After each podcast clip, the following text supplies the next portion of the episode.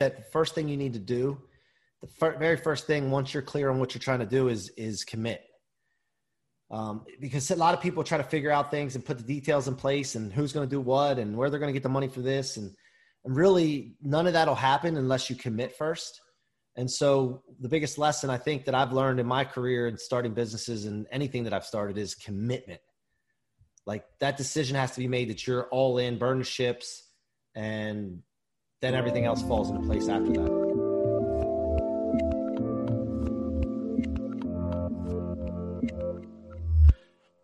Hey everyone, this is Devin Miller here with another episode of The Inventive Journey. I'm your host, Devin Miller, the serial entrepreneur that's built several businesses to seven eight figure companies, as well as the founder and CEO of Miller IP Law, where we help startups and small businesses with patents and trademarks.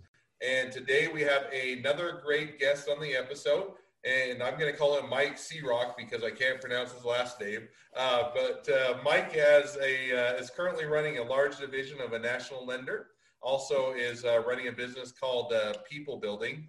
And uh, before that, he kind of started out in what would be, you know, a rougher home, kind of had, you know, different, and I'll let you dive into a little bit more, maybe what that means. Um, went off to high school and did college and was in the restaurant industry for a bit or a period of time, then went to real estate, then went into mortgages. And uh, after that, he was, uh, when I think you were said that uh, you were, as a, as a side note, um, as a kid, you were your dad told you to to you or you uh, told your dad you you'll have to. Now I'm slaughtering the uh, the story, but you were 11 years old. You said your your dad uh, he didn't want to, you didn't want to live with him anymore, and so he threw you a hundred dollar bill and uh, said, "Here's here you go, go live out on the streets with your mom," type of a thing. So lots of interesting things leads up to where you're at today with uh, with your company. I'll let you dive into a bit more. So, as much as I slaughtered the intro, or hopefully did a good job, welcome onto the podcast, Mike. Hey, no worries, Devin. No worries, man. I'm glad to be here. Thanks for having me. I can't wait to share with your audience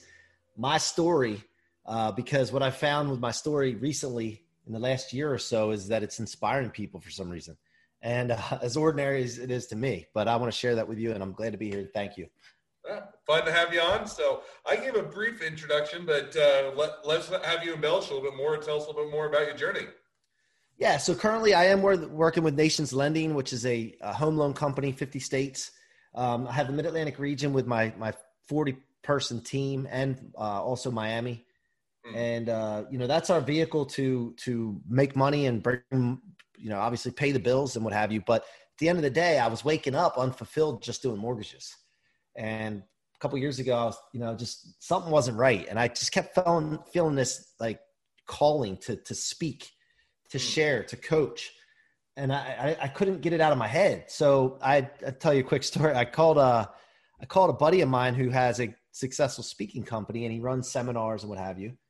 And I actually didn't call him. I uh, sent him a message, and I said, "Hey, man, I'm having this urge that I need to get out and speak, and I need to do this and uh, coach or what have you." And he just sent back this thing and said, grow your following. That's all he said. And I thought he was going to mentor me, like, or like offer to mentor me or something. I'm like, dude, you, you got to be kidding me. Grow my following. I don't even know how to do that. Like, what are you talking about? So, uh, what happened after that was I ran into Grant Cardone. I don't know if you're familiar with the 10X movement. I started following him and being immersed in his content and found out that really the only thing stopping salespeople and businesses is that people don't know who they are. And I started getting obsessed with, okay, wait a minute. If I want to do something, I got to get known. I got to get out of obscurity. How could I do that? Right. And I could think about doing it on the local level. Now, our mortgage business, we, we would call real estate agents to try to get them to send them, send their business to us, send their clients to us.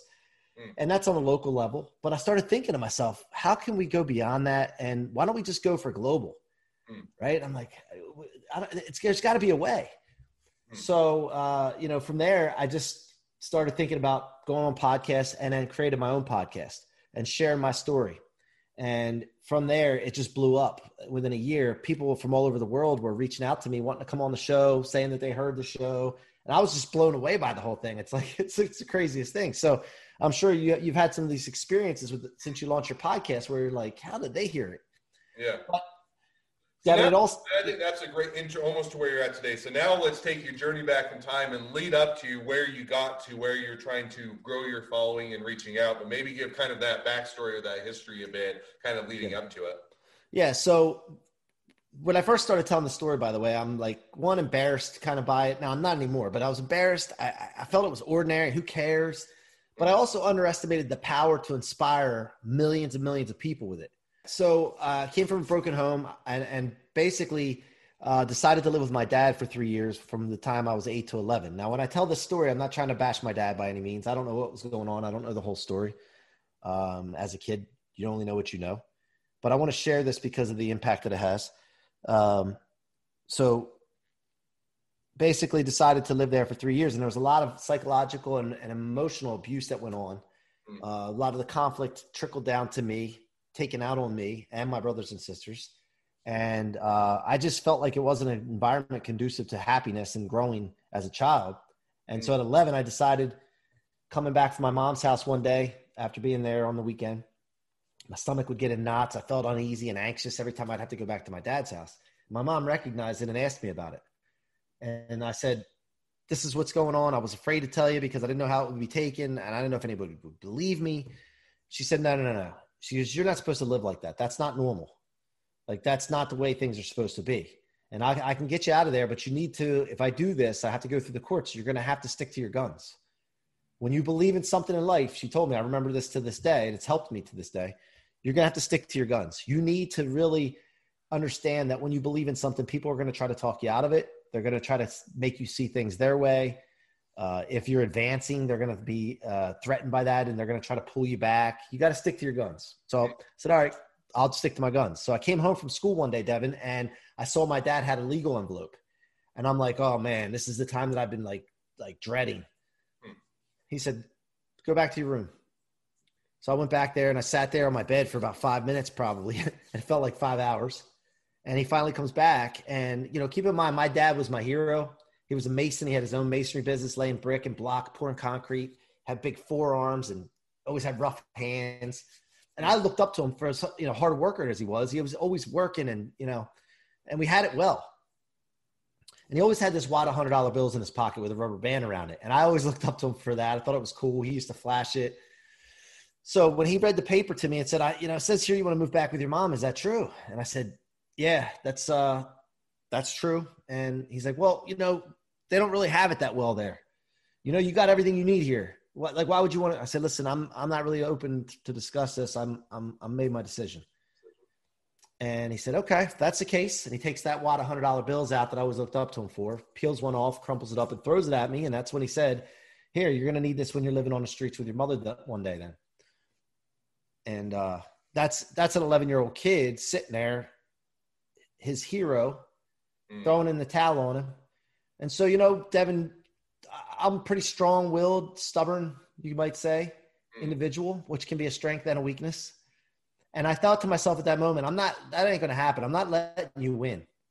I'm not, that, that's not going to happen. And number two, I can't be the only one in this situation. Remember, I thought this was an ordinary life. I didn't know any different. So I thought, man, there's got to be other people out there that this is happening to and I don't know how I'm going to do it, but I'm going to show people that you can go through something like this and be given up on and, and still thrive. Mm. And so uh, that's what I've been driving off of my whole life, subconsciously, most of it, mm. and so, recently became aware. One question on that. So, you, you know, not left it dangling, but so you, you got the, you know, you threw the hundred dollar bill at you or through the, you know, told you you'll need this when you're living on the street. So did you, not be insensitive. Did you end up living no. on the street? What happened? Was it a good no. situation? Was it better? Did you enjoy life, or kind of maybe just fill in that real quick?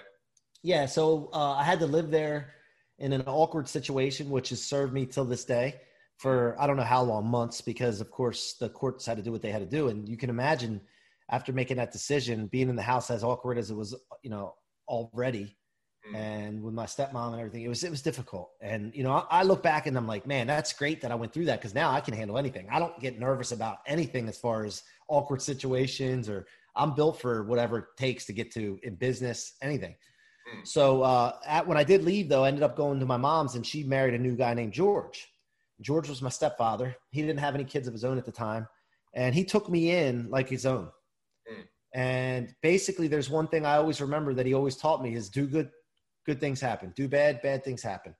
Mm. And if you follow that, you'll be good in life. And so I always, I always look back on that and remember that he showed up to my ball games as a kid. He he was always there. He wasn't the best with money. He didn't have a lot of money. Hmm. Um, he could stretch a dollar a long ways. But the, so the financial literacy thing wasn't there necessarily. But what was there was how to be a man mm. and what to how to do things the right way so people respect you. And he taught me respect. So luckily at that age I had that. Mm. Um, but you know, so I never know. I never lived on the streets. We lived in a house that was probably a thirty thousand dollar house. Um, so it wasn't like you know, uh, yeah, like where I came from. But so now you now you fast forward. So you, you went through that as a kid, came out stronger because of it. Then I think you all went off to high school and college.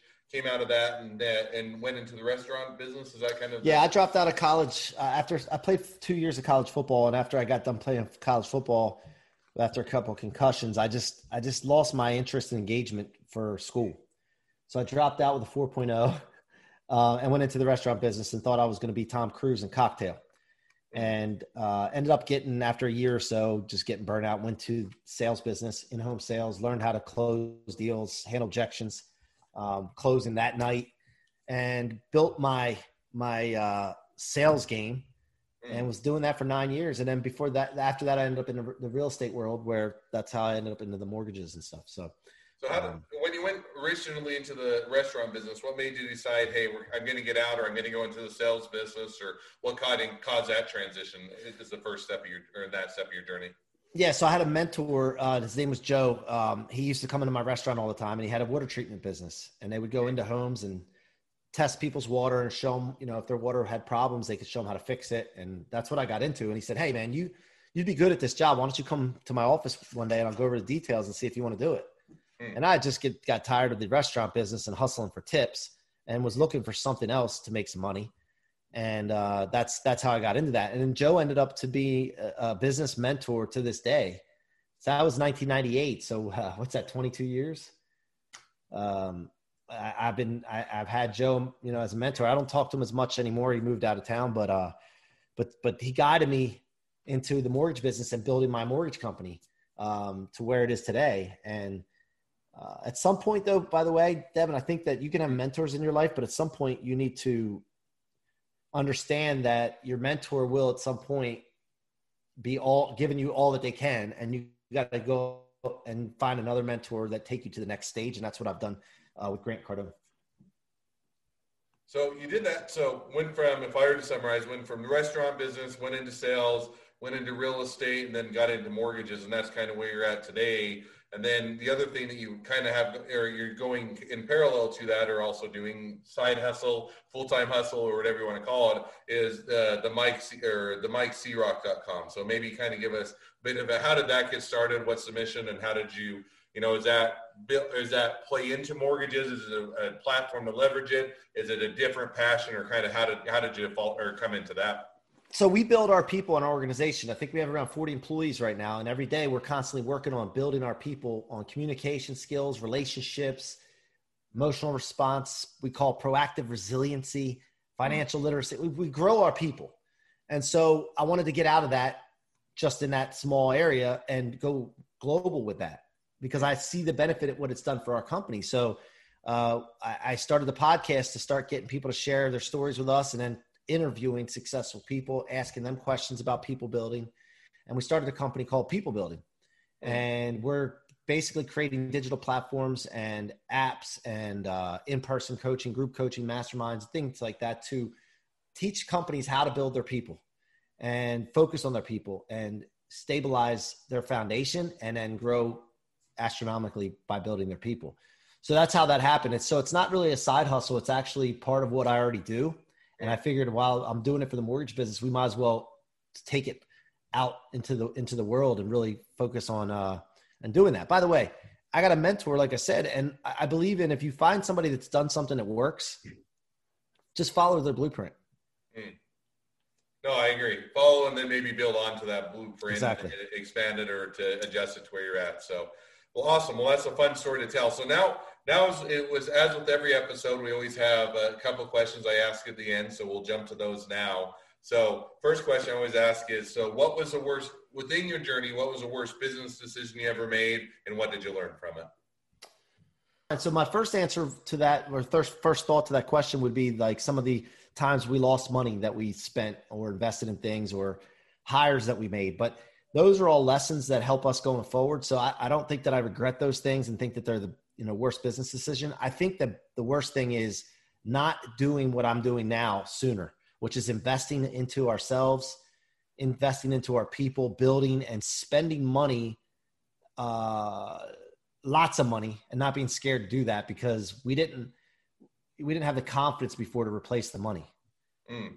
And so now we have the confidence that like if we spend money, you know, if I spend a hundred grand on something, I know, and if it doesn't work, the worst case scenario is I lose a hundred grand and I'll go get more. So that I, I, think that's the biggest mistake that I didn't do that sooner. No, I that make that makes perfect sense. So made that mistake. Now let's jump to the second question, which is so somebody is just getting into startups, just getting into small businesses. What would be the one piece of advice you'd give them? Uh, you know, it's easy to. Well, I mean, it's not easy. It's it's hard to give one piece. I would say that the first thing you need to do, the fir- very first thing, once you're clear on what you're trying to do, is is commit.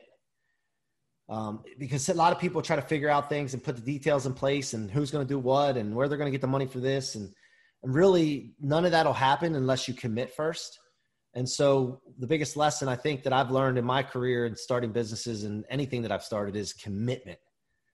Like that decision has to be made that you're all in, burn the ships, and then everything else falls into place after that. No, I, I think that's a great uh, that's a great piece of advice and certainly something for people to learn from. Now, as we as we wrap up, so people want to get a hold of you, they want to get in touch with you, they want to learn more about you know buy real estate from you. They want to learn more about your your journey, what you've done, um, get inspired, any or all the above. Listen to your podcast, everything. What's the best way to reach out and connect with you? I'm a big Instagram guy, so if you guys are on Instagram, go to at Mikey C Roc, M I K E Y C R O C, Mikey C Roc at Mikey C Roc, and then my website's the Mike C Roc, the Mike C Roc.com. Check it out. I got a book coming out, Devin. By the way, uh, it's called Rocket Fuel. Man, let me tell you something. When you get into this book you're going to be so fired up and juiced up, ready to go. Um, I'm, I'm, sharing my stories in there. Some of the stuff I already shared with you, but like a lot of stories that I've been around a lot of broken people and how I handled that and how I converted things into rocket fuel so that I could show people the formula to take their life into into another world. That's coming out by the way at the end of this year. So you'll get information on that on Instagram and my website. Awesome. Well, I certainly encourage people to check out the book, check out your podcast, see everything that everything you have going on, and, and go from and you know do all of that. Well, Mike, thank you for being on the podcast. It's been a pleasure. Now, for all of you listeners, if you're a listener and you'd like to come on tell your journey, feel free to go to inventivejourneyguest.com, and we're always uh, happy to hear the journeys of uh, of everybody as you uh, get your startups and your small businesses up and going. If you uh, if you're a listener, make sure to click subscribe as um, so you can get this episode and all the new episodes as they come out. And lastly, if you ever need help with patents or trademarks, feel free to reach out to us at uh, Miller IP Law. Well, thanks again, Mike. It's been fun to have you on. It's been a pleasure. Um, if you uh, and wish the next leg of your journey even better than the last. Thanks, Devin. I appreciate you having me, man. If there's anything I can ever do to help you out, reach out. Okay. Will do.